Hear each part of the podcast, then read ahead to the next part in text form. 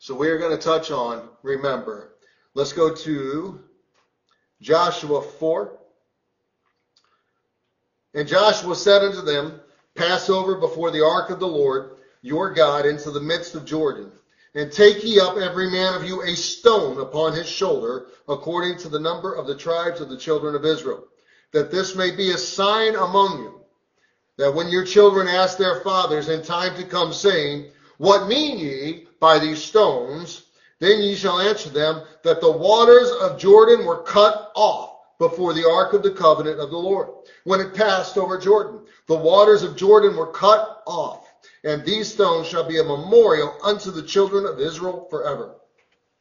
God commanded Joshua to build a memorial that they might remember all that God has done, that they might remember the day that the waters of the Jordan River parted for the Ark of the Covenant to pass over, and that they might remember when their children say, what is this memorial? That they can look back and say, this is what God did for us at this point, at this time in history. Remember, we don't do this anymore. We don't pass on to our children. Now, nowadays, we got people out there, was Sodom and Gomorrah happened? Well, if there was a memorial, we know Sodom and Gomorrah happened. And there is, if you pay attention. There was a guy who did a video. He had a memorial. The children of Israel were to take stones and make a memorial so that in days future, when their kids said, what is this memorial, they can talk of the Lord and how he did things for them. Got to make it real that God acted in their lives. We don't do that nearly enough anymore. Let's go to Matthew 16:5. And when his disciples were come to the other side, they had forgotten to take bread. Then Jesus said unto them, Take heed and beware of the leaven of the Pharisees and of the Sadducees. And they reasoned among themselves, saying, It is because we have taken no bread.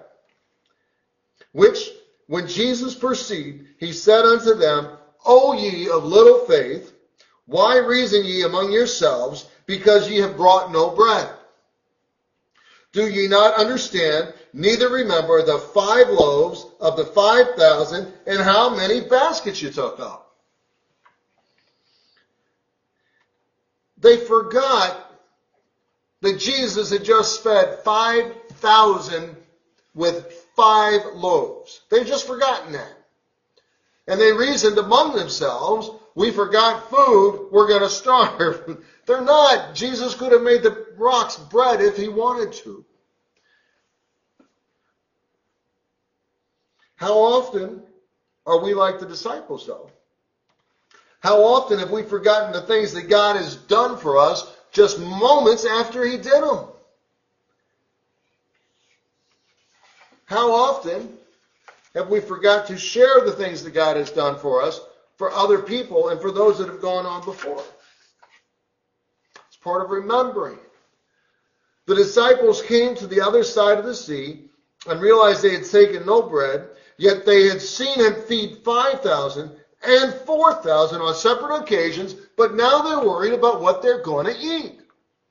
How often are we the exact same way? How often do we forget when God gave us money for the gas tank? When God put food on our tables, and then the next time we're hungry, like, oh, God, are you going to help me or not? When he just delivered you out of an issue. It's amazing how often we forget. Judges 3:7.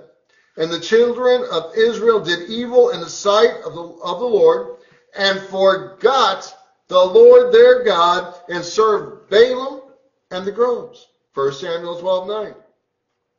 And when they forgot the Lord their God, he sold them into the hand of Sisera, captain of the host of Hazor, and into the hand of the Philistines, and into the hand of the king of Moab, and they fought against them. They forgot God. They knew him not, and they fell into idolatry. They fell into sin, all because they didn't take the time to remember.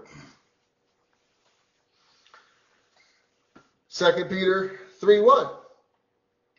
This second epistle, beloved, I now write unto you, in both which I stir up your pure minds. I stir up your pure minds by way of remembrance. Knowing this first, that there shall come in the last day scoffers walking after their own lusts.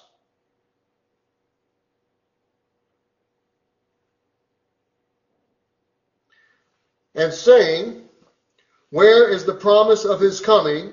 For since the fathers fell asleep, all things continue as they were from the beginning of the creation. That you may remember, there is a God. He is coming back. He is holy, he is just, and he is pure. We are to remember. And how do we do that exactly? By recounting all that he has done. That's how we remember. That's how we set up a memorial for our children so that they can look upon it and say, what is that memorial for? God did that for us. That's when God worked in our lives. That's when God made miracles happen. That's when God caused certain things to happen. So that now we are making it real for them, and we are remembering the realness, the feeling, the emotion, the love that the Father had when he did this for us. That you may remember there is a God, that he is coming back. He is holy, he is just, and he is pure. That is why we are to remember, so that we don't forget our God, so that we don't forget our Father who loves us, who died for us. We are to remember that he is holy, just, and pure, and he has asked and told us to be holy, just, and pure.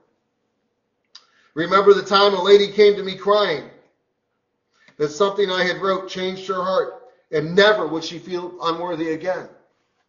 Yeah, you got to remember the time when God worked through what you're doing. Otherwise, you forget why you're doing it. Remember the time I preached, and another lady cried, telling me how she needed to hear. Remember the time I received a message from a college student I didn't know, had never met, but I received a message from her of how I touched her heart in her life. Remember the time my book was used to help hurting folks in a group therapy session. Remember the time when you get out here and you start serving and you're dry and you drown and you don't get any results, you got to go back and remember God. When you're out here and you're living your life and you're in the world and you forget God, you got to go back and you got to remember why we do what we do. Why we live like we live. Why we talk about Jesus the way we talk about Jesus. Because it's all about remembering the God who saved us. Yet we as Christians, we have to remember other things as well. We got to remember the things God has done. We got to remember what we prayed for. And then we mark when we get answered prayer. I have a prayer group on Facebook. It's not just for prayer requests, but it's also for answered prayers so that we can remember, so that we can rejoice when God answers those prayers, that we might share with others what God has done, because the day that you're down and out, somebody might share a praise and it's going to lift you up. When you're down and out, somebody might share something going in their life that's going to stir up remembrances in you and remind you how holy, just, and pure God is, and he is working for you. Remember the time a friend visited you at just the right moment. You ever had one of those? Remember the time you sang a special and a person responded by saying how much they needed that. You remember that time when you touched a life with your song? When you touched a life with your visit? When you touched a heart with a hello? Do you remember those times? Remember the time God moved in such a way that there was no other explanation. Remember the life that was changed because you witnessed to them. Remember the life that was spared because you called. How many stories do you hear people who are about to end it and they get that call at the last second? That's God working. It's touching their lives and their minds. We have a good God, and he loves you. We have to remember that, especially with what's going on in the world today. Remember that 20 you found right when you needed it most. I have. We are such a forgetful people that we do not remember exactly as it happened. We don't. years down the road, we try to gloss it over, rationalize it away. We revise in our memory.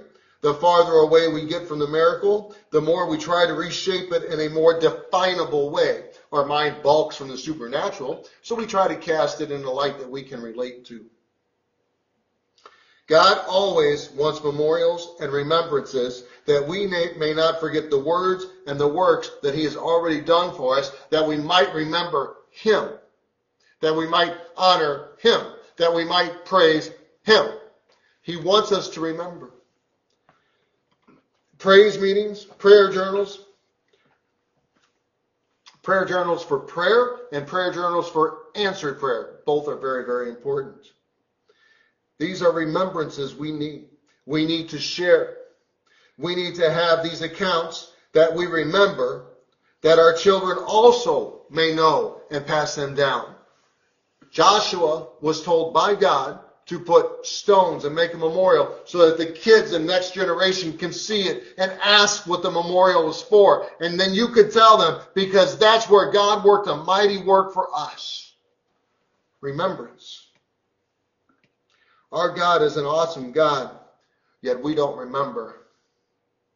We have his word, we have his spirit, but we don't remember.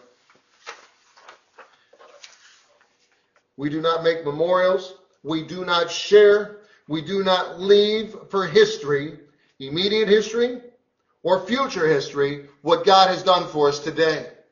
We take it for granted, we move on, and we forget to share, we forget to tell. And it is pushed back in our memory, and we don't remember anymore.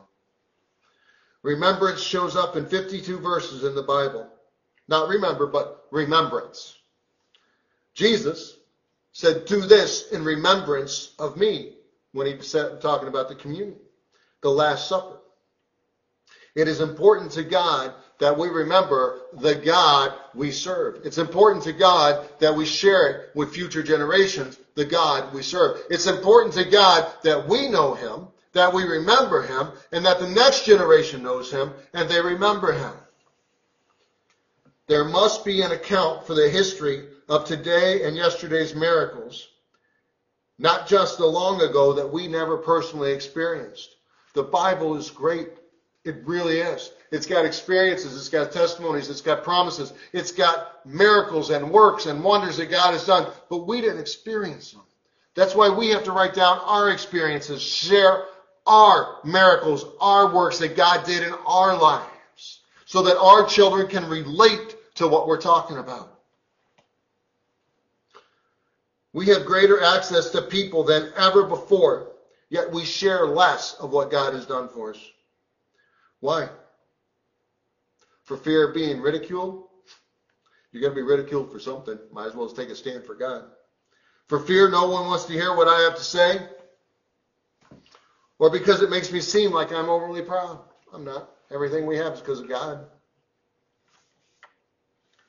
Be proud of your God. Be proud of his work in your life.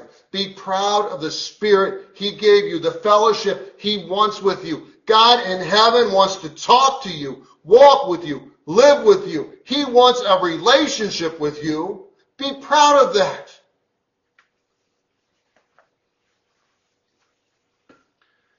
Every instance of someone being touched by anything I do is because of the Spirit, not because of me.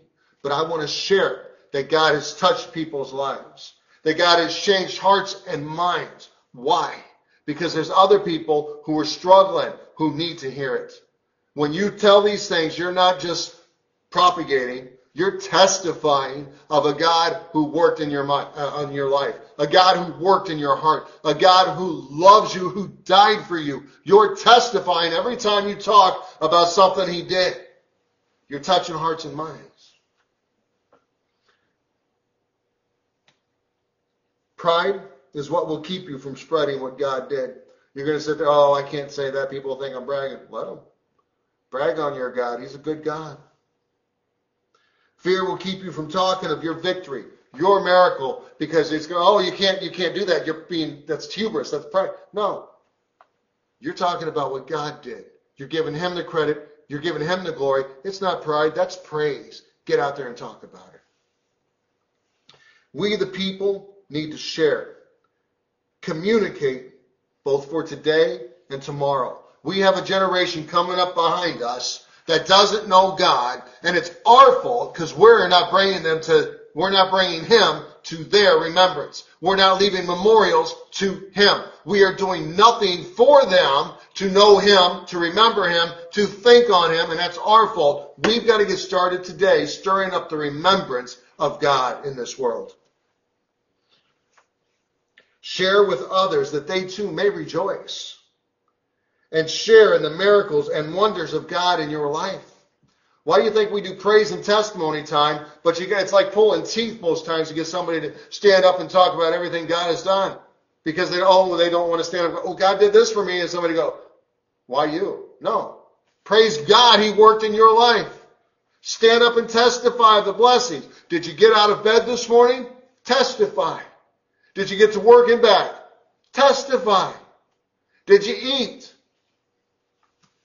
There you go. Praise and pray together. That's a big thing. In fact, every time you see the disciples in the New Testament after Jesus was carried away into the heavens, the disciples are always praising and rejoicing together. John and Peter hauled before the Sanhedrin. What did they do when they were told not to preach again? They said, we will obey God. They were released, they went to church, and they started praising and rejoicing. Paul and Silas lashed, thrown into a prison for Jesus' sake. And what were they doing? They were praising and rejoicing. They were remembering. They were witnessing. They were testifying. Praise and rejoice and testify. Remember these things. In the good times, and in the bad, we must remember. God is a good God. But we have a generation coming behind us and we have not stirred up the remembrance of him. And that's on us. Remember. But don't just remember. Remember for posterity's sake. Share for posterity's sake. Get out and tell people of Jesus for posterity's sake. Or else we are going to lose the generation that's already almost gone. Stir up a remembrance.